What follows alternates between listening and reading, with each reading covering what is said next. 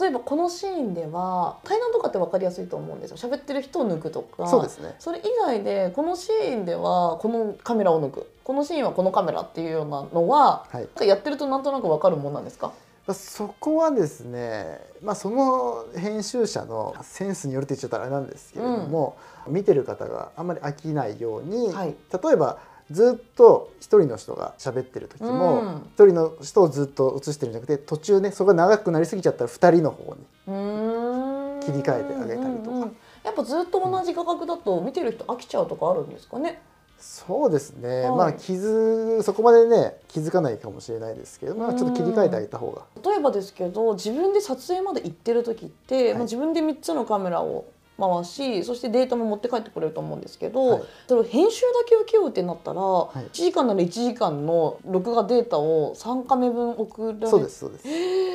なんか参加もしてない講座の3カメ分を見てカット割りを自分で決めるのってすごい大変そうですけど。いやなので大体対談ですね先ほど言みったような対談1対1の対談とかであれば、まあまあそれこそ喋ってる人を、ね、切り替えればいいので、うんうんうんじゃあそんなに複雑なものは編集だけってなった時ではないかなっていうそうですねはああだったらまあまあちょっと安心ですね。いなんかすごい時間かかりそうだなって思ったんですけど、うんはい実際どうですかカット割りはまあかかりますねかかりますカメラが増えれば増えるほどねよね、はいだって全部の映像を把握しその中から選ぶそうですね切り替えていくっていうあ感じら大です変、ねまあ、だからこそはいいかにそこを効率よくやるかって大事ですね。そうですねうーんここからはですねまたちょっとぶっちゃけ話みたいの聞きたいなって思っているんですけど、いそんなカット割りを自分であよしこれで OK って思ったけど向こうから全然ダメとかってダメ出しになる時もあるんですか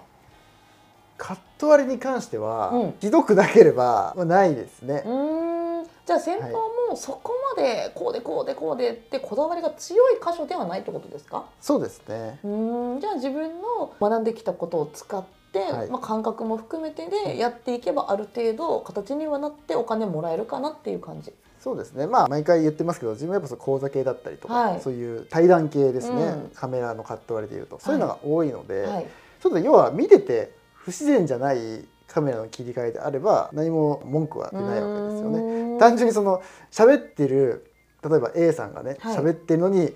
何も喋ってない B さんをドアップにし続けるとかね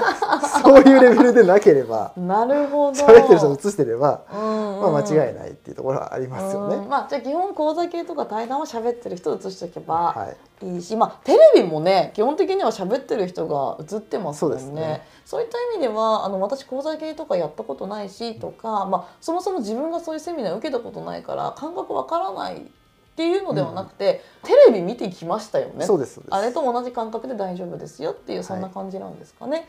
そうですねうーんで、まあ、あとこれは本当にノウハウ的なちょっとね、はい